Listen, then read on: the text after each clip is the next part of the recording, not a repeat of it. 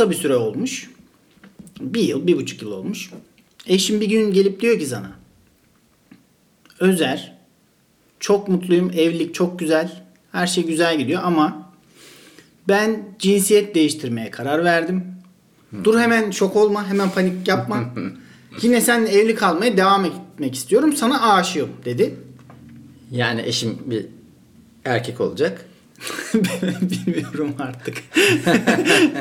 Yani Kelimeleri çok dikkatli seçmemiz lazım. çok tehlikeli bir varsayım bu. Yani öyle bir varsayım ki şu an ateşle oynuyoruz. Cancel kültürünü daha 2-3 bölüm önce işledik. Ve cancel kültürünün kurbanı oluyoruz. Fakat cancel edilecek bir yerimiz yok sanki. Daha daha nereden cancel edileceğiz? cancel edilmek için böyle belli bir yerlere gelmemiz yapmamız Cancel lazım. edilecek bir ganimet yok şu an elimde. Evet yani şu an böyle boşa cancel edersiniz sizi cancelcılar. Yani şu an evliyim. Ee, güzel bir karım var diyelim. Güzel bir evliliğim var. Fakat karım geliyor diyor ki Özer ben erkek olacağım. Fakat bu ilişkimize umarım zarar vermez. ya bence biraz zarar verir. İlk başta şey demez misin? Eril dilin batsın. Erkek olmadan. ya işte bak e, şimdi tehlikeli konu zaten. Evet. Mayın Ya tarlası. bir kere bir ilişkide ben her zaman diyorum cinselliğe önem veriyorum. Yani cinsellik bittiğinde arkadaş oluyorsun. Yani e, benim bir sürü erkek arkadaşım var. Normal muhabbet ediyoruz, gülüyoruz, eğleniyoruz. Canımız sıkılıyor, e, dertleşiyoruz. Ama Bir de eşim artı bir olmasın diyorsun. evet yani ne yapacağız yani beraber böyle bir e, iki erkek öyle bir yaşantıya kendi adıma e, yani en azından cinsel olarak çekici bulamayacağım için garip gelir yani. Yani olmaz ya. Ama şey ilk zamanlarında zor olur evet. Çünkü o cinsiyet değiştirmek istedi diye sen yönelim değiştirmiyorsun. Yani sen kadınlardan hoşlanmaya devam edeceksin. evet. Ama şey olsa mesela evliliğin 20. yılı tamam mı? İki tane çocuğu büyütmüşsünüz. Okula göndermişsiniz falan. Evet. O zaman olabilir. Zaten cinsellik bittiyse artık senin hanım erkek mi olmuş, lezbiyen mi olmuş seni çok ırgılamaması lazım. Bana yani şey denir ya hep genelde bana demişim. Biz artık onunla iki arkadaş olduk. Hı, amcaoğlu olduk. Am- amcaoğlu olduk falan. Hani o, o duruma gelince okey ya ne olacak yani beraber yaşarız. Başlarda bir hevesimizi alalım diyorsun cinsellikten. Ama mesela e, yeni bir ben olarak karşına çıkıyor 20 sene sonra hani e, o anlamda cinselliği de yoğun yaşamak istiyor. Hmm, doğru artık. Evet. Yani bir dürtü olmasa neden böyle bir şeye kalkışsın değil mi? Evet. Ama seninle mi yaşamak istiyor ya? Evli kaldın ama o yine dışarıda yaşayıp gelsin vakitlice. Yani tabii dışarıda bir sürü alternatif var. Bir sürü e, daha Ya- yeni heyecanlar var. E, ben evliliğin ileriki dönemlerinde olabilir. Hani cinselliğini de dışarıda yaşasın. O saatten sonra mesela hani ayrılıp falan kirayı bölüştüğü sürece cinsellik bittiği zaman okey ya tamam yani olabilir. Açık ilişki gibi düşün ya. Evet Sen yani yapmıyorsun. bir yerde ondan sonra yani. rahatlığa gelir herhalde. Hani belki 20 sene sonrasında bir insanı rahatlatır da bu. Belki senin de fikrin değişebilir. Sen de diyeceksin ben de kadın oluyorum lan madem. Gerçek aşk budur ya. Bir dakika o erkek oluyor ben kadın oluyorum. Ha okey o Nüfus cüzdanları da değişirsiniz. hiçbir, hiçbir şeye gerek kalmaz yani. O özel olarak devam eder. ya bilmiyorum ki yani olabilir aslında. Yani e, İnsanın bunlar başına neler geleceği belli olmaz. bunlar karşılıklı uzlaşı diliyle çözülecek şeyler. Diyalogla Şey, diyalogla çözülecek şeyler. Öyle yani e, çok varsayımda da bulunamıyor insan. Çünkü karşıdakinin nasıl söylediği de önemli. Evet. Yani yavaş yavaş. Ya mesela e, ufak ufak Önceden bunu nasıl belli edebilirsin ki? Hayır hayır yani şöyle diyeyim. Hani mesela bir süre beraber yaşadılar. Ondan sonra şey e, olduktan sonra. bu geçiş sürecinde Operasyon evet bu operasyonun sonrasında bana biraz yardımcı destek oldu. Zaten yani memnuniyetle olurum. Ondan sonra e, o arada hani belki ulan çok da bir farkı yokmuş aslında hayatımızda. Belki Bu- o şey yapar ya, ya Özer ben böyle dedim ama hani işte erkek olunca da evin içinde başka bir erkek can sıkmaya başladı ya. Ben kadınlara gidiyorum falan diyecek. O da olabilir. Abi bu ne be erkek içinde kaldık. Bu ne ya asker koğuşuna döndü. Her yer kıl kıl berbat şekilde yerlere tüylerini döküyordu artık. evet. Yani ben netice itibariyle eğer yeni bir evliliğin başındaysam cinsel anlamda bir e, his barındırmadığım için dostça ayrılırım. Evet. Ben Ama- de 20 yıllık bir ilişki dediğin gibi ne olacak yani aynı evde yaşa. Evet ben de öyle düşünüyorum ya. Yanında olmamı istiyorsa belki de o an onu aşk zannediyor ya da beraber yaşamaya devam edelim diyor. Yani sana o kadar güvenmiş ki hani o süreçte belki de yanında olmanı istiyor. Bunu kolay kolay kimse reddedemez ya bence. İnsan olan bunu reddetmez ya. Bir süre daha evli kalıver ne olacak? Okey iyi güzel. Bu konudaki fikirlerimiz önemliydi. Biz zaten iki orta yolcu olarak her zaman orta yolu bulabilecek tinette insanlarız. Evet.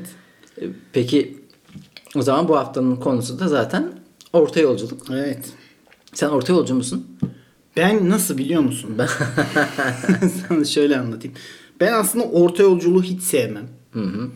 Yani orta yolcu insanları da sevmem fakat gündelik hayatta e, hayatımı sürdürebilmek için orta yolcu insanları da hani hiç kimseyi de kırmamak için sürekli onların suyuna gidiyorum. Yani orta, Orta yolcu. yolculuk konusunda orta yolcuyum. Aslında sevmem yani orta yolculuk biraz yavşaklıkla işte suyuna gitmekle, yaranmakla bağdaştırıldığı için bundan çok hoşlanmasam da insan, hayat insanı bir noktada hani sosyal olarak ilişki kula- kurabilmek için orta yolculuğa doğru ittiriyor.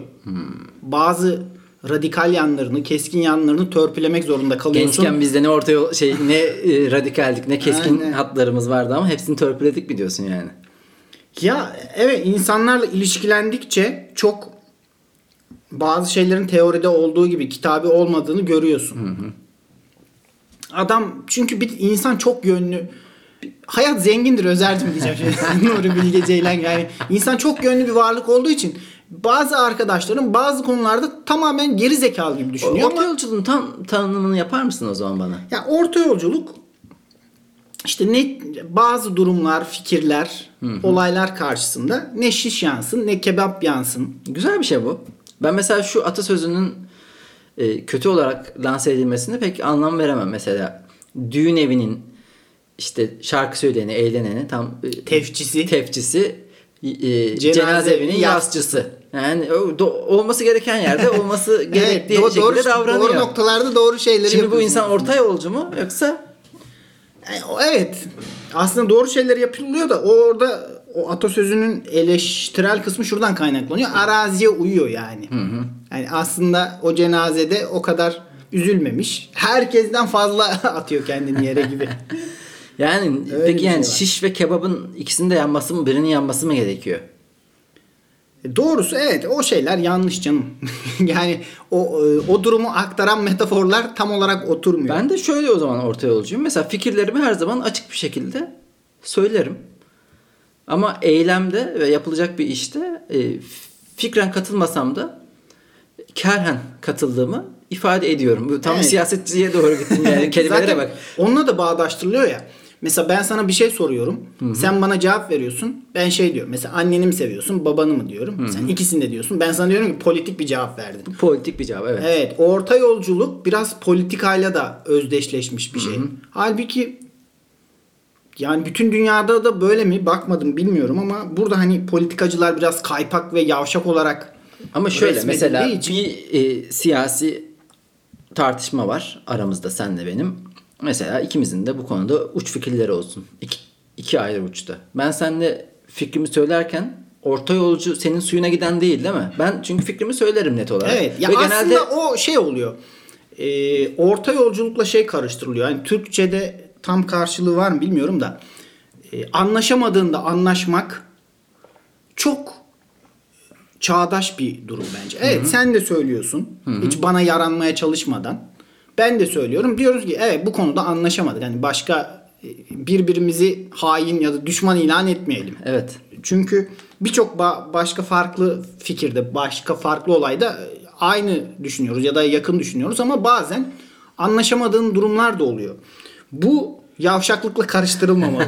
Bence en Hayır ben mesela burada. fikirlerimi genelde eğer net olarak sorulursa ya da ifade etmem gerekirse çok açık ve net hatta bazen e, genel toplum tahammülleri, teamüllerine uygun olmayacak şekilde ifade ediyorum. Bu konuda cesur bir insan olarak tanımlarım kendimi. Ama kimseye de fikren çok karşı geldiğim için e, onunla ilişkimi bitirme, noktalama, aynı ortama girmeme, çok e, tavır almak gibi bir tavrım olmuyor asla. Mesela şu hep şu aklıma gelir benim. Bu orta yolculuk mu sence?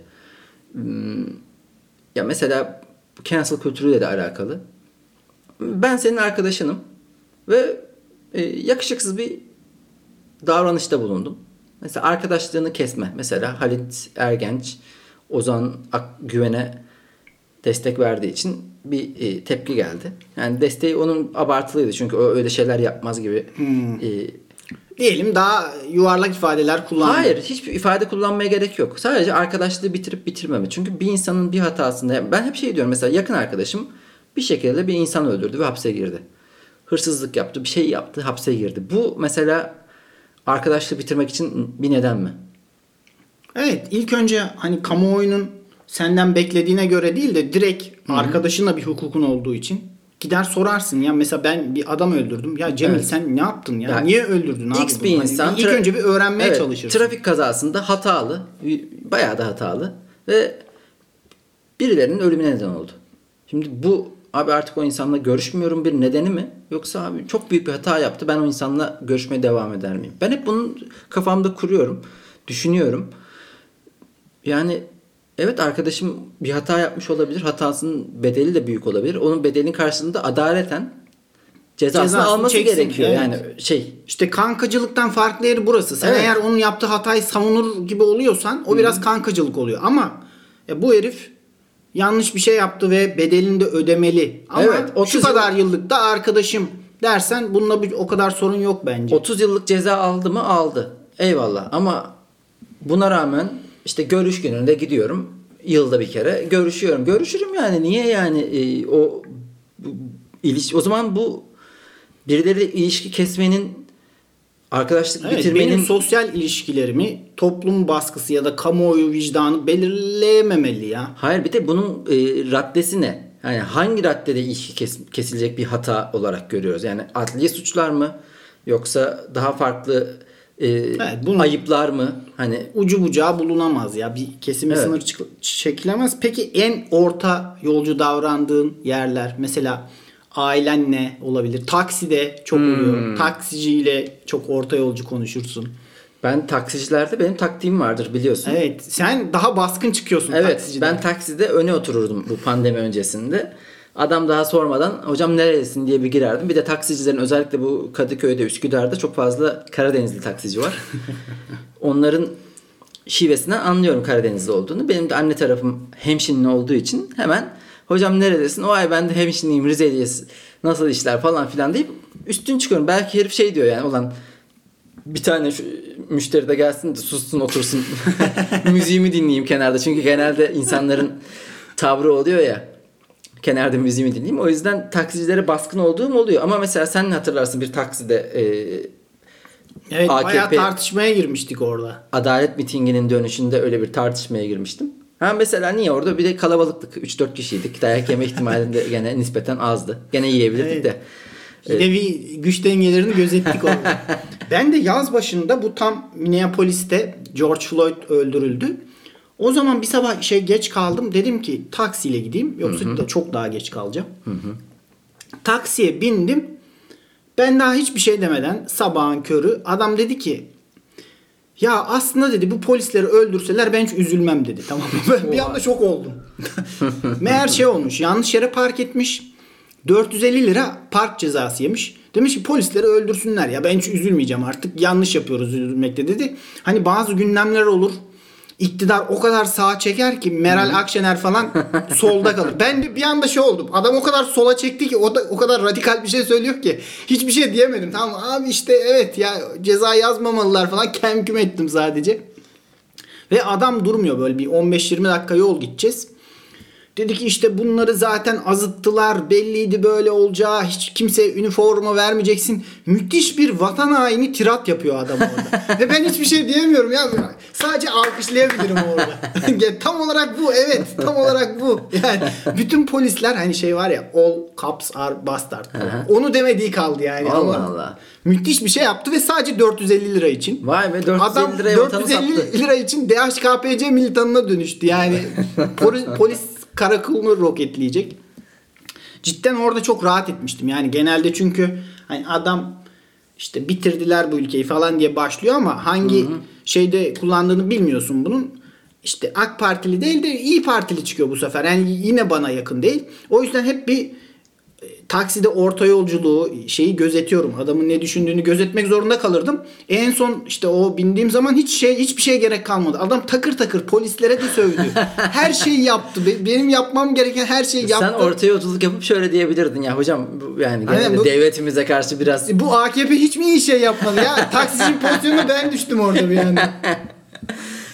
ama mesela en çok orta yolculuk akrabalarda ailenin içerisinde Evet. yapılıyor. Bayram ziyaretlerinde. Ben de anneme babama karşı da onlarla siyaseten çok tartışmıyorum. Ama bazen çok üzerime gelinirse bazı seçimlerdeki bazı tercihlerim nedeniyle evde infial yaratmıştım. Oralarda tartışmaya giriyordum artık yani kaçınılmaz bir şekilde. Çünkü eylememe yansımıyor. Hiçbir şekilde bu tartışmaların ne orta yolcu olup olmamam. Eylemimde kendim kararımı veriyorum. Fakat eğer tartışmadan ne kadar kaçabileceksem ben bunu kar olarak addediyorum. Çünkü tartışmak bayağı sen mesela tartışma konusunda benim son yıllardaki şeyim e, kimsenin fikrini değiştiremiyoruz. Kimse fikrini değiştirmiyor.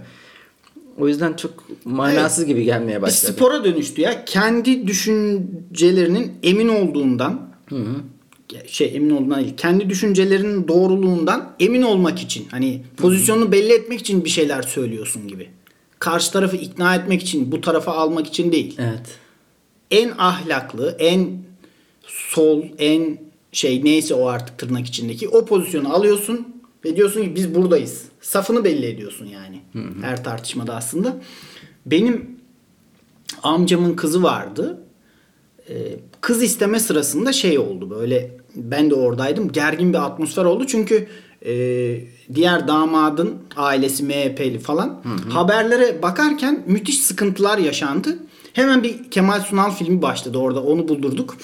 Ortam öyle gevşedi. Yani Kemal Sunal bir orta yolcu figür olarak herkesin sevdiği bir insan olarak kız isteme sırasında Kemal Sunal izlendi falan bir süre böyle saçma bir şey olmuştu. Oralarda söylenecek bir yanlış Evet söz. bir yanlış söz çünkü şeysin orada. Kız isteme merasimi bir, bir yandan da göze girme. Hani orada en- Benim babamın mesela çok yaptığı gaf böyle ha, sana gerçi annem yaptı.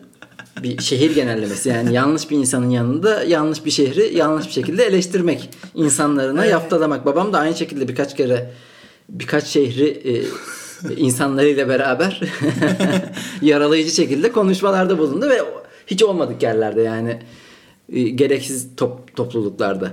Evet bir de orta yolculuğun evrimle de bir ilişkisi olabilir. Çünkü hayatta kalmak için çok cesur olursan bu ilk şeyleri düşün, ilk çağları düşün.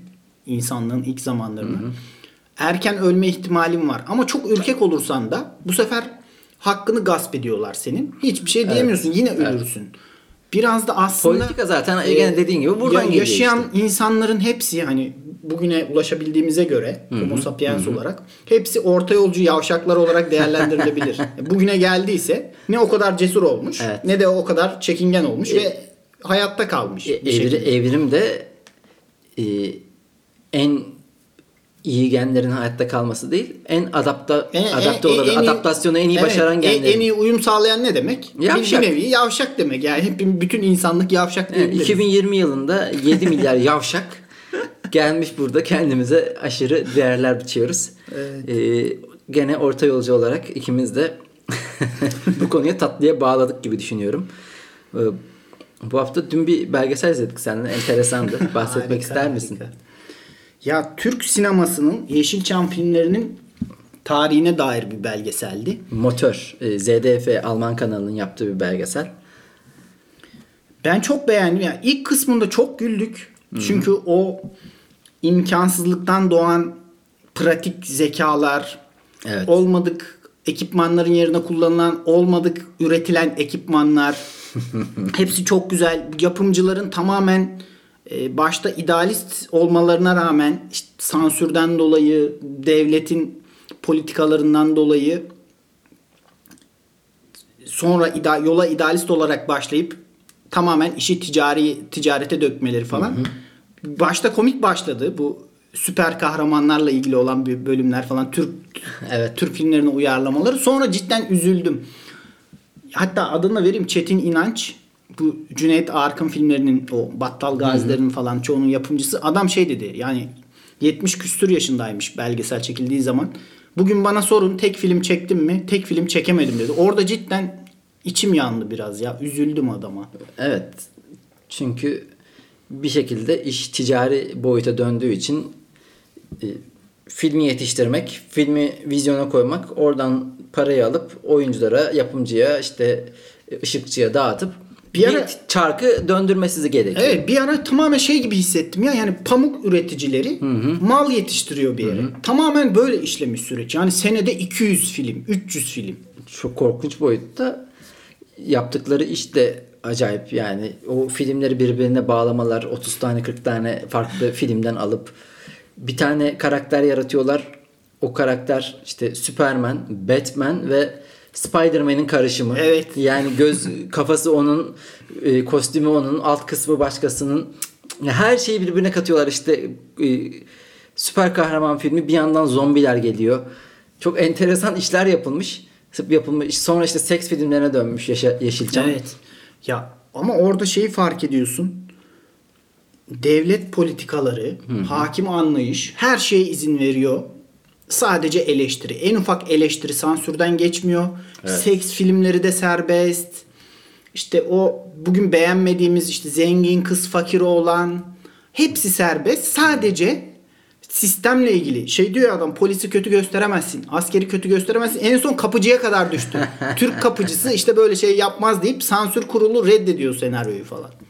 İşte o yüzden bir film örneği vardı işte görüntülerine koyuyorlardı.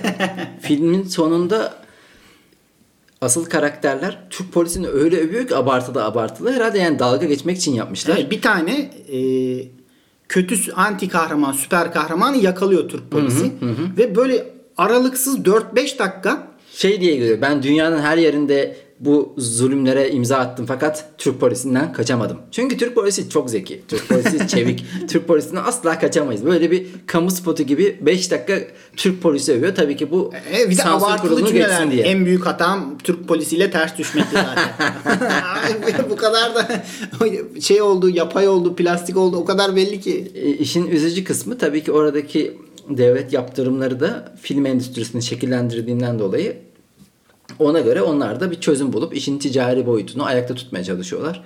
İşte günümüzden örnek verdiklerinde Türk dizisi 120 dakika her hafta çıkarılan, çıkarılmaya çalışılan bir işe dönüştü. Bunun da nedeni işte reklam kuşaklarının sınırlandırılması, adamın o reklam kuşağına göre diziyi kurtaramaması için kurtaramadığından dolayı diziyi 2 saat yapıp 1 saatte özet vermek zorunda kalması. Tıpkı o zamanlarda da senede kurtarabilmek için sektörü belli sayıda film yapmak gibi mecburiyetlerinin doğması. Hepsi de ticarete ve iyi bir iş ortaya koyamamaya neden oluyor. Ve o adamın cümlesi yürek burkucu. Ben bir tane bile film yapmadım diyor. Ben bu arada şimdi televizyon işlerinde çok çalıştığım için biliyorum. Hepsi de böyle e, sinema televizyon mezunu hem mektepli hem işin Aslında içinde bun- büyümüş. bunları ve- yapmak için okumuyorlar. Evet. İdealist bir kafayla Evet. geliyorlar. Ve hepsinin havası da şu oluyor. Eğer yani bunu yapmasaydık, kafamdaki şeyi yapsaydım hani bu işte çok farklı bir şey olacaktı. Farklı bir ürün ortaya koyacaktım. Ne yazık ki hep ekmek parası abi şunu yapayım da asıl işimi yapacağım gibi bir boyuta gidiyor. O da insanın burkuyor yani ben gerçekte de bu hissiyatı çok yaşıyorum. Zaten artık bir şey yapılacağına inanmadığım için stand-up bir çıkış yolu olarak kaldı. Çünkü eline alıp mikrofonu söylüyorsun yani onu bir şeylere uydurmak zorunda gibi hissetmediğimden dolayı oraya geldim.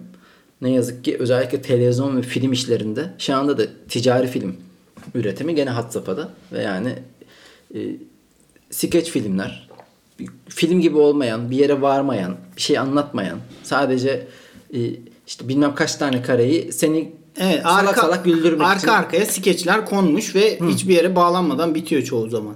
Yani vakit geçirmek. Ya bir de her ürün buna geldi ya artık. Ya biz podcast üretiyoruz. Bu podcast'in e, en çok kullanım alanı yani kullanış şekli ne?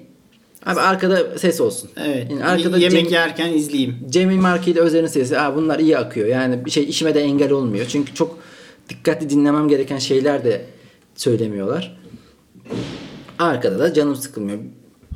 Yani insanlar 2020 yılında en çok şikayet ettikleri konulardan biri yalnızlık, işte konuşamamak, birebir iletişim sorunları ve kimse kimse demeyeyim de herkes şundan şikayet ediyor. Kimse beni dinlemiyor. Ama herkes YouTube'dan aptal saptal öyle vakit geçirici bir içeriği alıyor, dinliyor. Evet. Podcast'ten bizi veya başkasını veya 90'larda televizyon iyice yaygınlaştığı zamanlarda şöyle bir şey vardı ya, eve gelirdin ilk televizyonu açardın. işte o güdü devam ediyor aslında. Arkada ses olsun. Evet. Ses olsun diye açıyorum. Neyse bu biraz kasvetli havayı dağıtıp yavaş yavaş Evet. tarihe geçme tarihe geçme çabalarına gelelim. Tarihe geçecek sözlere imza atmaya andımız var. Umarım bu hafta söyleyeceğimiz sözler. Gerçi benim biraz sözüm çok yani tam da yazmadım cümleyi. Burada tamamlarım diye. Ama önce bir e, doğaçlama getireceksin tarihe yani. e, tarihe geçmiş sözlere bakalım. Ben mesela e, Charles Baudelaire'den ne, bu nasıl okunuyor? Char- Charles B- o riski almak istemiyorum şu an. Baudelaire. Ben de telaffuzuna emin Evet, değilim. ben de e, emin olmadığımda hani şakayla karışık Baudelaire gibi şeyler yapıyorum. Sanki söylesem söylerim de çok güzel. Evet. Şöyle demiş Charles Baudelaire. Bir de ancak kalabalık içinde eğlenebilen insan vardır. Gerçek kahraman tek başına eğlenir. Demiş Charles Baudelaire. Ne diyorsun bu konuda? Kahramanlık bu kadar ucuz mu? yani hangi bir bağlamda mı söylemiş acaba bunu? Niye? Bunun önü arkası eksik gibi geliyor. Ne hangi insan kalabalıkta eğlenir? Kalabalık yani genelde insanlar kalabalıkta eğlenir biliyorsun yani bu böyledir. Sen Kendi- ke- hatta Katılıyor musun peki? ya katılmıyorum da şuna katılıyorum. İnsanların mesela ben kendi başına eğlenebilen bir insanım. Ben de eğleniyorum da bunun için gerçek kahraman olduğumu düşünmüyorum. Evet heh, işte ama tek başına eğlenmek bir meziyet ve çok böyle canı sıkılan sürekli can sıkıntısından şikayet eden tek başına kaldığında hemen karıncalanan insan da beni bir rahatsız ediyor. Ben insanın Evet, e, evet. varoluş hikayesinde varmaya çalışması gereken yerlerden bir bir tanesi kendi başına kendine kendi, kendi kendine yetebilmesi, eğlenebilmesi. bir, bir şey üretmek açısından da kendine kalmak önemli aslında. Ben özlüyorum kendimi de özlüyorum Evet. yani. Kendi başına hareket etmek güzel. Ben de katılıyorum da kahramanlık biraz Yok, fazla paye vermiş. Fazla olur. Ya ben Evet. kabul ederim okey. Biz gerçek kahramanlarız Özer. Ben de şöyle bir şey buldum. Anne Sexton Amerikalı şair ve yazar şöyle demiş. Babamın kim olduğu önemli değil. Benim onu kim olarak hatırladığım önemli. Yani ilk kısmı tüyleri diken diken ediyor. Babamın kim olduğu önemli değil. Lan Evet. diyorum buradan nasıl kurtaracak acaba? Söyleyen kim? Anne Sexton diye Amerikalı şair ve yazarmış. Babası da ünlü falan mıydı? Hani babam çok ünlüydü belki ama kim olduğu önemli değil çünkü beni böyle çok Anladım da şey olarak. Hı hı, öyle mi demek istemiş acaba? Titre olarak, unvan olarak mı önemli değil? Ya bilmiyorum yine kim olduğu da önemli biraz ya. Ama benim bir e, düşüncem vardır kim olduğumla alakalı. Hani ben kendimi biri olarak tanımlayabilirim. İşte nasıl biri olduğum hakkında bahsedebilirim. Fakat ben böyle hani beni en çok gören insanların ortalaması gibiyimdir. Yani dışarıdan ne görünüyorsam odur. Çünkü ben istediğim kadar kendimin ne olduğunu düşündüğüm, zannedeyim. Onu e, ifade edeyim kendime. Ama sen beni hiç öyle görmüyorsun. Arkadaşlarım öyle görmüyor. Genelin bir ortalama fikri var. O ortalama fikrimdir ben Evet. gibi düşünüyorum. Üç insandan kötüysek beş insandan iyiyizdir. Ya ben, ben, ben, tabii ben yani. şeye çok mutlu oluyorum.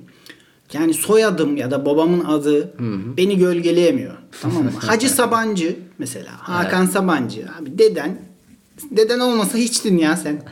Değil mi? Bi- Bizde öyle bir sorun yok. Evet. Biz geçtik abi babamızı. Ben de bununla alakalı bir stand-up anlatıyorum biliyorsun. Materyalim var. Onun da hikayenin sonunda e, Ali Sunal'a bağlıyorum. Kemal Sunal'ın babasına ve yani pardon Kemal Sunal'ın oğluna bağlıyorum. Ve Güldür Güldür'e bağlıyorum. Orada da geçen bir arkadaşımla tanıştım. O da Güldür Güldür'e çalışıyormuş. Acaba dedim şimdi yani o şakayı onun yanında yapar mıyım? Yaparım canım da. Sonra Ali Sunal olsa yapar mıyım? Çünkü Ali Sunal da iyi bir insan ya. Hani biraz Aynen, e, e, adamın- yaptığı işi Güldür Güldür'ü e, öteliyorum. Bu arada yani bu Güldür Güldür de komik bir iş. Çünkü kendi seyircisini bulmuş. Önemli. Çünkü ben komiyim demekle ben komik olmuyorum. Bana gülen insanlar var oldukça komik olabiliyorum. Evet. O aynı şekilde Ressamlık gibi değil abi. Bir resim yaparsın. Onun hiç kimse değerini anlamasa bile o sanattır. Ama seyirci olmadığı zaman güldür güldürde yapılan iş ya da komedyenliğin hiçbir anlamı yok. Evet ben Kendi başına bir sanat değil aslında. çoğunlukla gülmüyorum. Güldüğüm birkaç şeyine rast geldim çok az. Fakat e, kendi kitlesini bulduğuna göre bir şey diye, diyemeyiz o açıdan. Evet. Hmm, o zaman kendi cümlemi söyleyeyim. Bu cümleyi arkadaşlar yani az önce uydurdum. Eee, hissiyatımdan bugünlerde yaşadığım şeylerin hissiyatından. Kötücül fakat eğlenceli bir insanı iyi ama sıkıcı alıngan bir insana tercih ederim. Çünkü kötülükten kendimi koruyabilirim fakat sıkıcılıktan hele alınganlıktan kendimi asla koruyamam. Güzel. Evet. Ama Gülben Ergen, Hülya Avşar şeyi de var biraz. Tınısı da var. Ya kötü insan hayatına biraz renk getirir ya.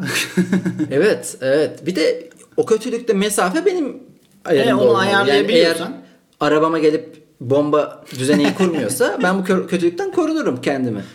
Hani çok arkamdan dedikodumu yapıp ismimi kötülemeye çalışmıyorsa korunurum bu şekilde. Evet, iftira atılmıyorsa ya da özel işte zimmetine para geçirdi falan böyle bir iddiayla gelmiyorsa doğru Ama- ya sıkıcı insan da çekilecek gibi değil. Değil abi değil. Ama iyi ama sıkıcı.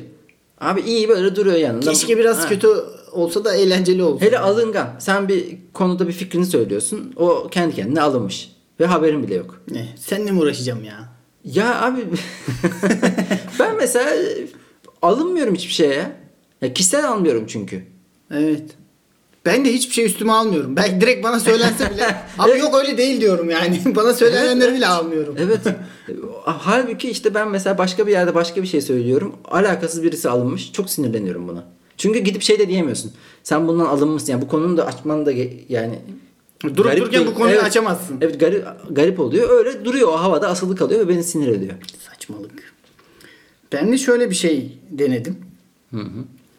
Bardağın boş tarafını görmezden gelenler tamamını dolu zannederler. Ya işte bardağın dolu tarafına bakmalıyız var ya işte. Evet. Ne toksik bir polyanlacılık ne de ölümcül bir karamsarlık. Olaylara bütüncül olarak bakabilmeliyiz. Optimizm mi acaba bu? manasına gelen. Evet. Bir orta yolculuk aslında. Yani bardağın Sen her hafta temaya uygun bir söz üretiyorsun. E oradan şeyi çıkartıyorum biraz. Güzel. Bütünleşik. Bunlar bence ikisi de tarihe geçse olur.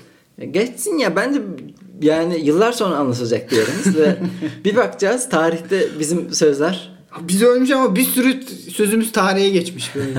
ben bunu görmek istiyorum dediğim gibi ya. Çi- Çiçerolar şey- şunlar bunlarla beraber anılıyoruz. Özer Uzun, Cemil Markin. Cemil Markin'in gerçek adı tam bilinmemektedir falan diyor. Benim- Ya da mesela Türk atasözü olarak geçiyor bu direkt. Hiç yani o kadar yıl sonra. Mükemmel. Bir eğlendirdi beni ya. Neşemi yerine getirdi. tarihe geçmek.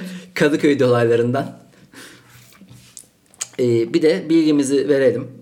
Etkilenmek istenen cinsi etkilemedik bilgiler. Ben vereyim istersen. Ver bakalım dostum. Şimdi neredeyiz? İlk önce ambiyansı vereyim. Ee, etkilemek istediğin kızla spor salonundan çıkmışsın. Enerjin düşmüş. Bir şey yemen lazım. Muz yiyorsun. Dedin ki konu açıldı. Ya biliyor musun muz cumhuriyeti kavramı nereden geliyor? Hazır da muz yiyoruz. Bağlam tam bu şekilde olmayabilir ama. Muz cumhuriyeti kavramı ilk defa 1900'lü yılların başında Honduras için kullanılmış. Ülkenin tek gelir kaynağı muzmuş ve e, diğer bütün alanlarda dışa bağımlıymış. O yüzden biraz böyle kendi politikalarını belirleyemeyen ülkeler için kullanılıyor ya muz cumhuriyeti işte ülkeyi yerinden Muz yönet- Cumhuriyeti değiliz. Muz Cumhuriyeti değiliz. Ve benim de şey dikkatimi çekti. Muzun olumsuz anlamda kullanıldığı tek yer olabilir Muz Cumhuriyeti ifadesi. Yani muz insan da belki bir primat olduğu için çok sevilen bir şey ya. Yani hatta bir şey vardı. Yemekten önce ye, tatlı olarak ye. İşte spordan sonra ye, spordan önce ye. Patates de çok enteresan bir şey ya. Tatlı değil, ekşi değil, tuzlu Evet. değil. Ama İşte muz her şeyi karşılıyor gibi. Ya açlığını bastırıyor ama o kadar tatlı da değil.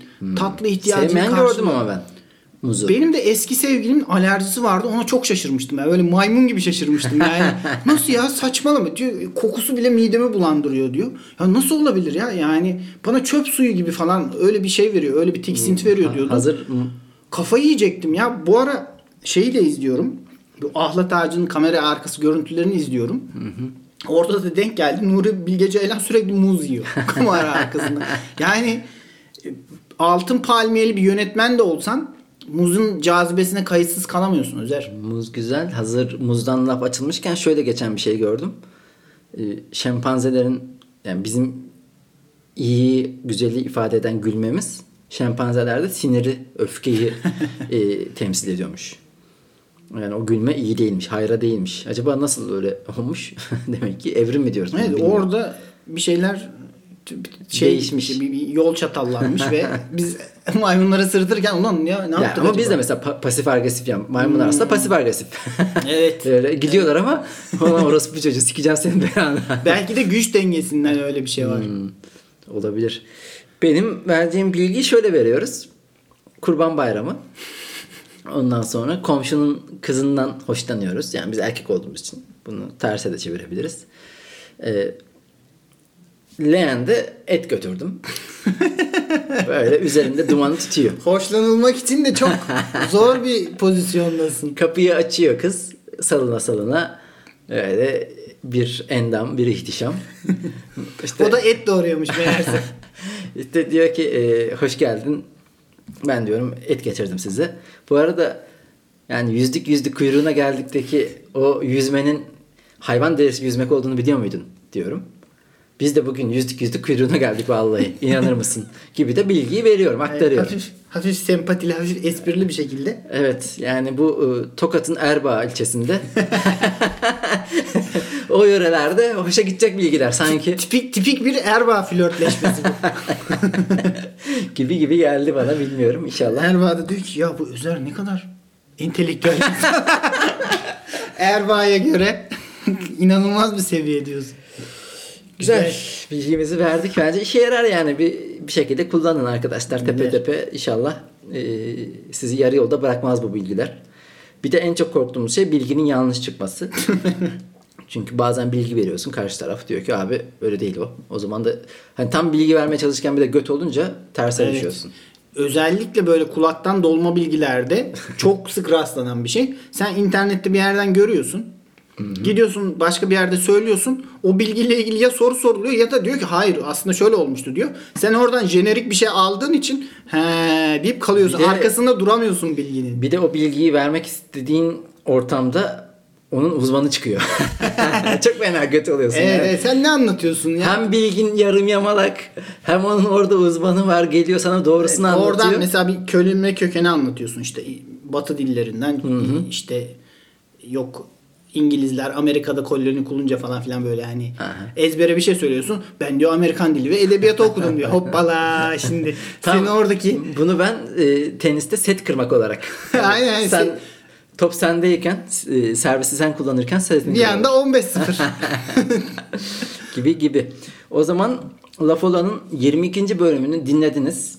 Umarım eğlenmişsinizdir. Buraya kadar biz dinlediyseniz hepinize çok teşekkür ediyoruz. Bizi arkadaşlarınıza önermeyi bir görev atledin kendinize. Hepinizi çok seviyoruz. Hoşça, Hoşçakalın. Görüşmek üzere. Görüşürüz. Hoşçakalın.